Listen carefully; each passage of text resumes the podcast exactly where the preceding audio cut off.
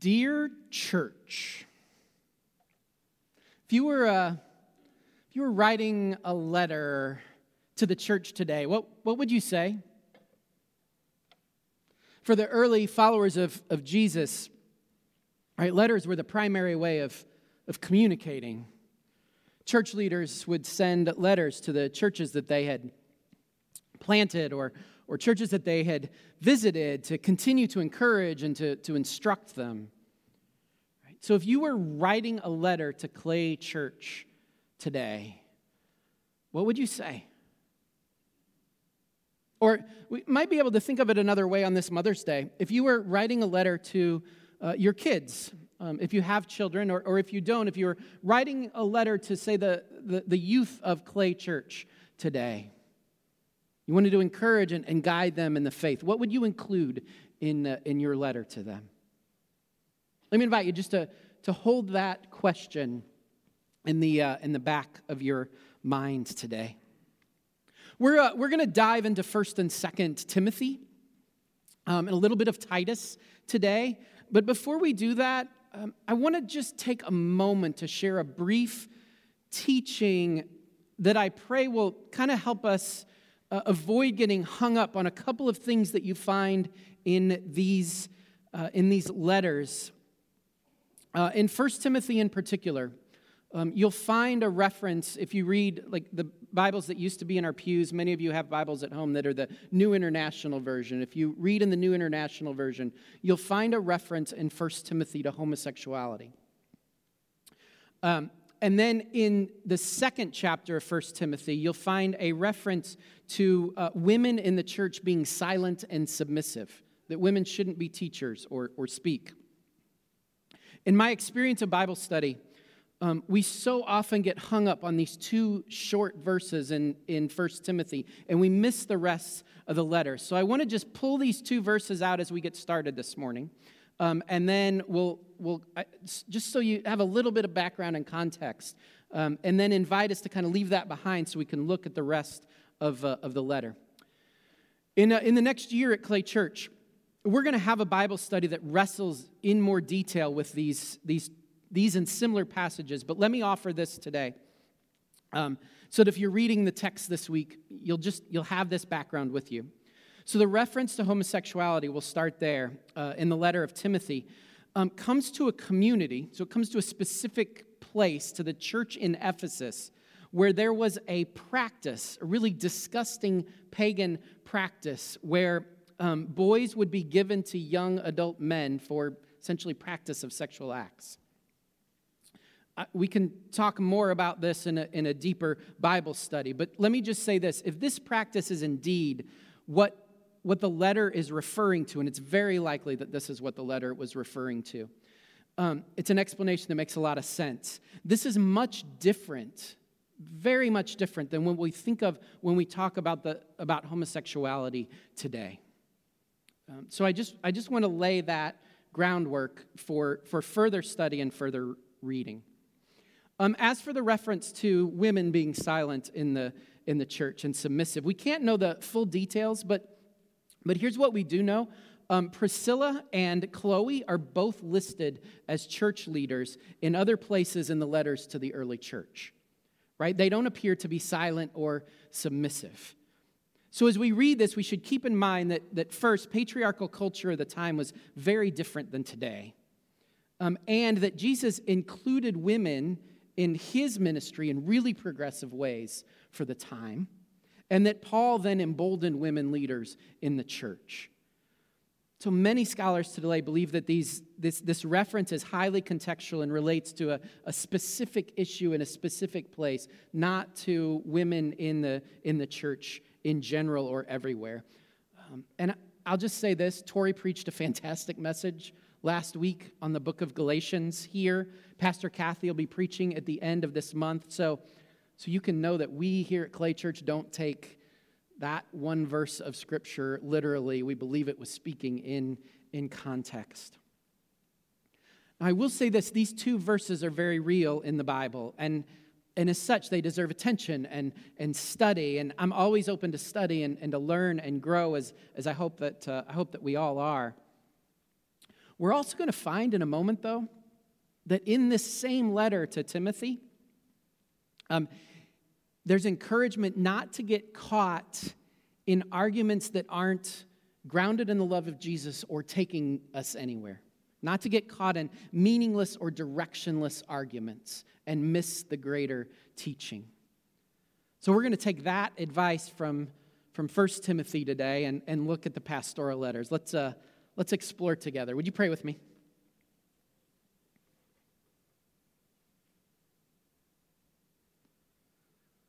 Lord, guide us this day in your word. May these words and our thoughts today open new ways of understanding and knowing you. Break open our hearts this day to more fully experience the power of your love. God, speak to us, move us, guide us in these moments together. Amen. Years ago, I was in Florida for, uh, for a few weeks visiting college campuses. It was part of my first job out of, out of college. And I had weekends off and would try to see the sights. And I was in Florida and i had done a day at Disney. And so I, I, wanted to just kind of get out and away from people and, and into nature. And so I visited this state park that, uh, that promised the opportunity to, to see manatees and then some great hiking.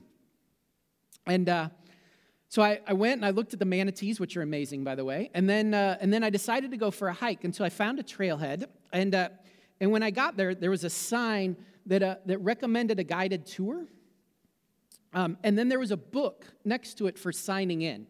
Now, I had done some hiking at this point in my life. I'd never seen a book for signing in at the trailhead.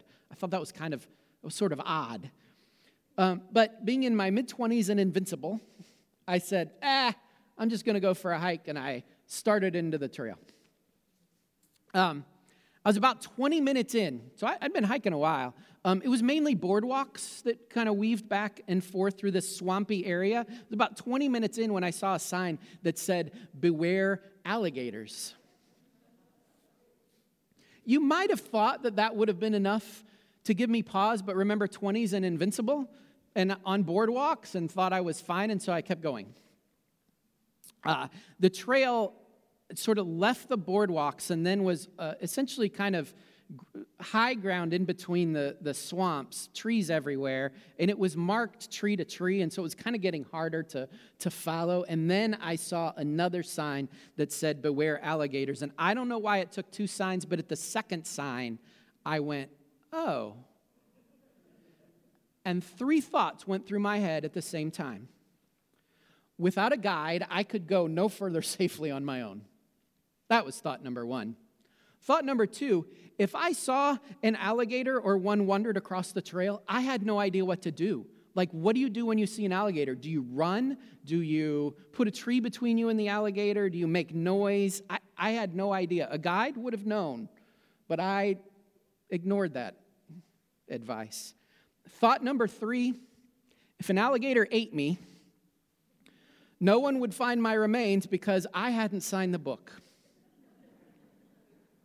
No one even knew where I was. This was before cell phones. And all they would find is my car in the parking lot. Sorry, Mom. Not sure I've shared this story with her. I decided then and there to turn around and, and go back. And if I was going to hike in the swamps of Florida ever again, I would take a guide with me. We need guides in our lives. Because sometimes, maybe even quite often, we need guidance. We need someone to guide us when we've strayed off the path. Maybe we don't even know it. We need someone to guide us who's been on the paths that we're, we're about to tread before. We need someone to guide us when we're, when we're tempted to go the wrong way. We need someone to guide us when we, when we think we can do it ourselves. We do it on our own. We need someone to guide us when we feel like we're in danger or we sense that we're alone. We need someone to guide us when the path ahead it seems too difficult. We don't think that we can would do it. It's going to be impossible on our own. We need guides in our lives because we need right? Because we need guidance. The letters of 1st and 2nd Timothy and, and Titus in the Bible. They're known as the pastoral letters, or maybe you've heard them called pastoral epistles. That's the fancy word. They, are filled with guidance addressed to Timothy and, and Titus. Timothy and and Titus were leaders alongside Paul. Paul had recruited them, trained them. He was their teacher, he was their guide. He had discipled them, and then he placed them in, in churches to reach others. And he wrote these letters giving them encouragement for their ministry. And some of that guidance was personal, but, but as leaders of the church, th- these letters would have been shared with their entire communities to give, to give guidance. So perhaps as we explore these letters ourselves, we can, can see in this guidance some, some ideas, some, some guidance that is of value to us today. For example, 1 Timothy 1, right? Avoid meaningless talk and divisive arguments. All three letters actually offer this guidance. 1 Timothy 1 starts out with these instructions to Timothy. It says this As I urged you when I went into Macedonia, stay there in Ephesus. This is where, where Timothy was leading. So that you may command certain people not to teach false doctrines any longer, or to devote themselves to myths and endless genealogies. Such things promote, promote controversial speculations rather than advancing God's work, which is by faith.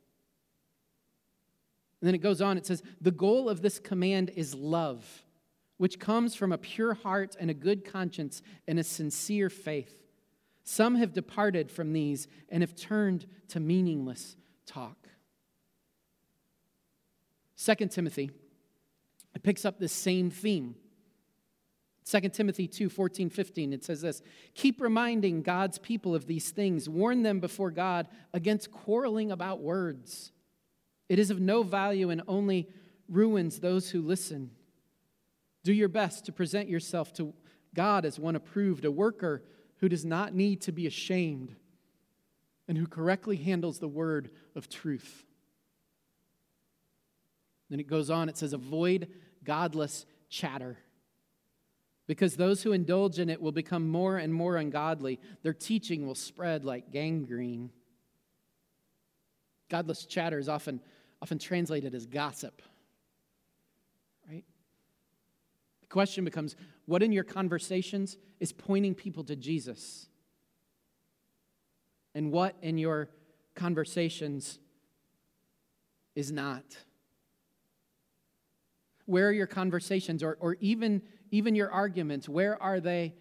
Where are they centered and driving people deeper into Jesus' love? And where are they not? A few verses later, 2 Timothy sort of lays this out even more direct about avoiding arguments that, that only tear apart relationships and draw us away from Jesus. Just says it straight up. It says, Don't have anything to do with foolish and stupid arguments because you know they produce quarrels. There was a, a point in my social media life where I needed to post this on my computer every time I got on Facebook. Like, don't have anything to do with foolish and stupid arguments because you know they produce quarrels. And in case we haven't gotten the point or, or think this was only an issue in Ephesus or one church, the letter of Titus addresses the, the topic again to another church and another reason. It says this, but avoid foolish controversies and genealogies and arguments and quarrels about the law, because these are unprofitable and useless. Warn a divisive person once and then warn them a second time. After that, have nothing to do with them. Now, people will sometimes ask Does this mean that we should avoid controversy? Like, should we avoid arguing about anything? And the answer is no. In fact, the pastoral letters. Um, they give instructions for confronting sin. They give in, instructions for, for gentle correction of others. But the first letter of Timothy, it says the whole point of, of these instructions is, is to love. Right? The whole point of these commands is to love. The church is to, to hold on to the central doctrines that, that point to the love and grace of Jesus, but not be pulled, not be pulled away from that central love. Right? By other arguments that are, that are trivial when they relate to the, the central love of God and, and neighbor. For the early church, right, those arguments were based around who's in and who's out. They, they argued about circumcision. Do you have to be circumcised to be part of the church? They debated on details about whether you had to believe uh, the resurrection of the dead in a, in a, in a certain way was, was the right way to, to believe. They had power struggles about who was in charge based on family trees and, and genealogies. What it came down to is what is essential and what is, what is non essential. That's kind of one way to sum up this guidance. What is essential to sharing the love of Jesus and what is not essential? What matters so much to sharing the love of Jesus that it can't be ignored, that it must be addressed? And what, in the scheme of eternity, is not worth arguing about, breaking relationships over?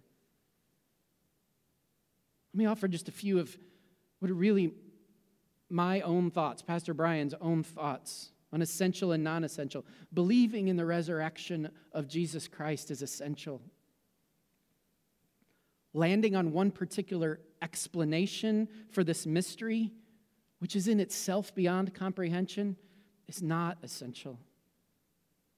Worshiping God, as we're doing right now, it is, it is essential. What music is sung, what the, what the decor looks like where we are, all those details are, are non essential, aren't worth getting angry over or, or arguing over. Knowing that we all sin and need forgiveness is essential. Grading sins or, or parsing sins or deciding how we should judge sins of others is only dividing us and, and pulling us away from Jesus. So, what for you are the, are the controversies or arguments today that, that are essential, that are grounded in the love of Jesus and neighbor? And what for you are the, are the controversies and arguments that only seek to, to divide us? How are we guiding each other to what matters most? The guidance of these letters goes on. They go on to say, We are a family and we must take care of our family. The pastoral letters remind Timothy and Titus that, that as a church, we aren't just some random people who, ha- who have membership to this organization together. This isn't just another organization. We are brothers and sisters in Christ Jesus. It says this in 1 Timothy chapter 3. Although I hope to come to you soon, this is Paul writing to the church. I am writing you these instructions so that if I am delayed, you will know how people ought to conduct themselves in God's household. There's that language. God's household, which is the church of the living God, the pillar and foundation of the truth. We're family, and, and as a family, we're as a church family, as brothers and sisters in Christ, we're the, we're the pillar of the foundation of truth. How's that for a guiding thought? So, how do we live into that instruction? Well, the letters say if, if we're brothers and sisters in Christ, then we care for each other in ways the world doesn't always do. 1 Timothy 5 Do not rebuke an older man harshly, but exhort him as if he was your father. Treat younger men as, as brothers, older women as mothers, and younger women as sisters with absolute purity. Give proper recognition to those widows who are really in need. But if a widow has children or grandchildren, these should learn, first of all, to put their religion into practice by caring for their own family and so repaying their parents and grandparents, for this is pleasing to God.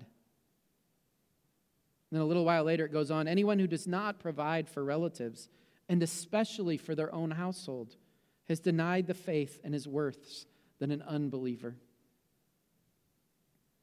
We're family that provide for one another. What does it look like?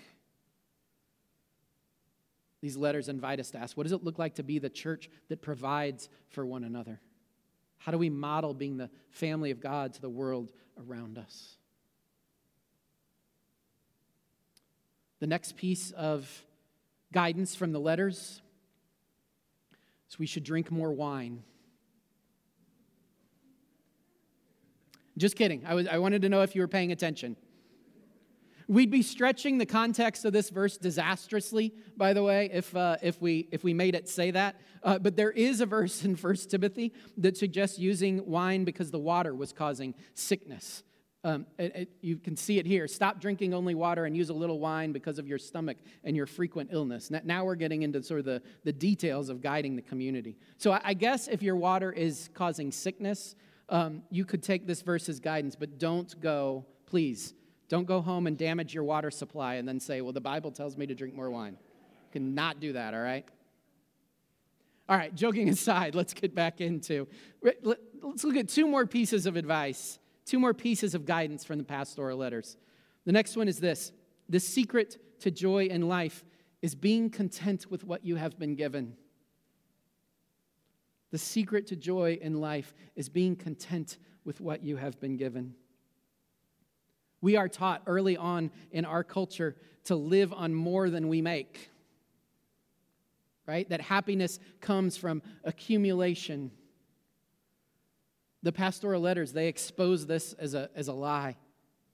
1 Timothy 6 says, For we brought nothing into the world and we can take nothing out of it. But if we have food and clothing, we will be content with that. Those who want to get rich fall into temptation and a trap and into many foolish and harmful desires that plunge people into ruin and destruction. For the love of money is a root of all kinds of evil. Some people eager for money have wandered from the faith and pierced themselves with many griefs. Food and clothing, it says. Are we content with that? Could you be? Younger people with us today, um, let me offer just advice that I wish someone had shared with me when I was in my 20s, or maybe somebody shared it and I wish I hadn't ignored it. Um, but if you learn to live on 80% of what you make, saving 10% and giving 10%, you will find that as your income grows, you can always be content because you learn to be content on that on that 80%. And you'll find incredible, incredible joy in being able to always give more and more as your income grows through life. And and you'll find when you reach retirement, if you start if you start right out of college at putting 10% into savings for retirement every year, you'll find when you reach retirement that you'll have more than enough. Right? If you start now the rest of us are catching up. But this advice speaks to us too because we can learn to be content with food and clothing and a roof over our heads. This is the, the guidance that we find. And there's more in these three letters, but, but let me offer just one more guiding thought from 2 Timothy. God wants to do good in the world through the gift of you. God wants to do good in the world through the gift of you. Right? You've been given a gift by God, and, and God is inviting you to share that gift, and God is ready to empower you to, to share that gift. The letters say, For this reason I remind you to fan into flame the gift of God which is in you through the laying on of my hands. For the Spirit of God, the Spirit God gave us, does not make us timid, but gives us power, love, and self discipline. It goes on, Do not be ashamed of the testimony about our Lord or of me, his prisoner. Rather, join with me in suffering for the gospel by the power of God. He has saved us and called us to a holy life not because of anything we have done, but because of his own purpose and grace. Sometimes I think we read this verse and we think it's just written to, to Timothy, but remember, this letter was to be read to the whole church. Right? And all three letters are filled with this, with this call to do good, to live holy lives so that the, the world can see the goodness of, of God. You may think you're, you're worthless. You're not. You may think that, I, I don't know what gift I have to share, but you have a gift to share. You may not know how this gift will make an impact. None of us do for, for certain.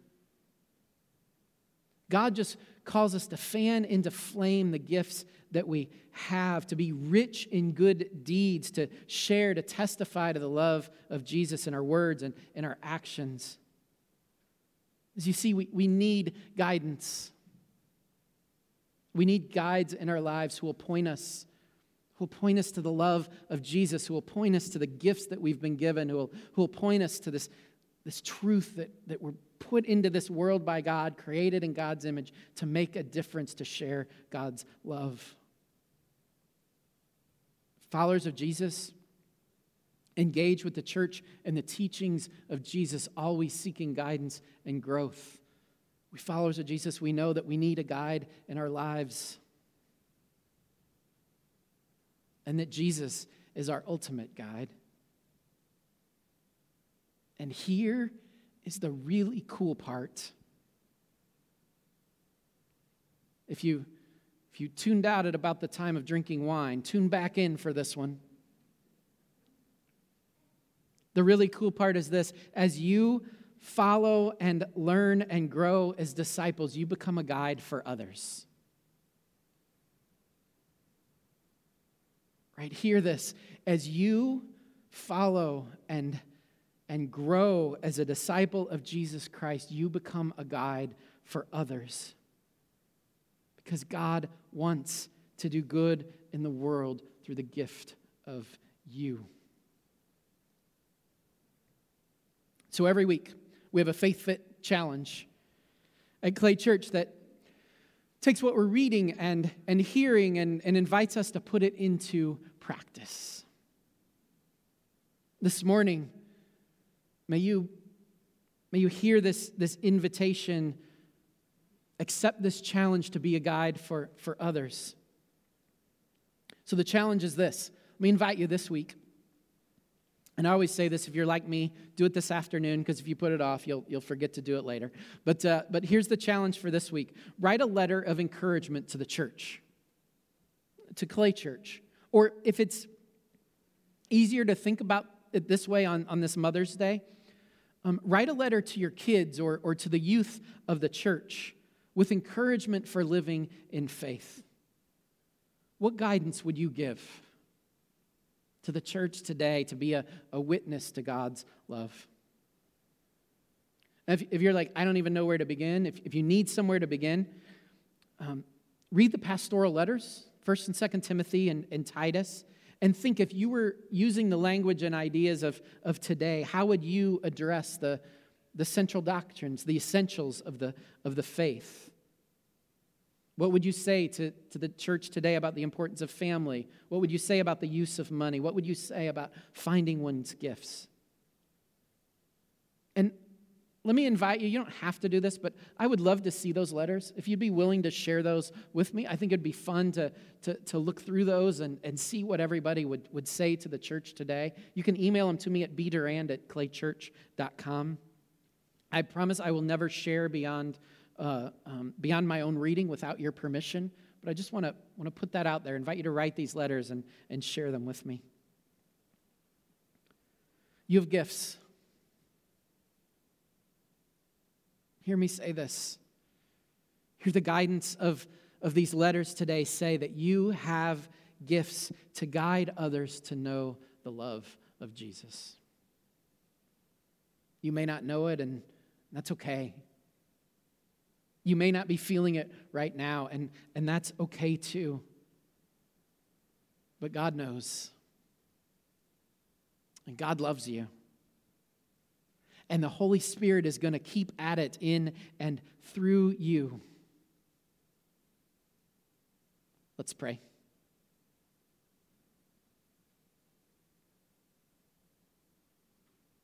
God, we give thanks on this day for for the blessings that you pour into our, our lives, and for Jesus as our guide. He showed us the way, and now, Lord, I just pray that we hear your invitation to walk in that way and recognize that as we do, we get to be guides for others. May we live with the love and grace and forgiveness that you offer us in Jesus, and then offer it to others as a, as a way for the world to know as a way for the world to know your peace and your joy and your goodness. In Jesus' name we pray. Amen.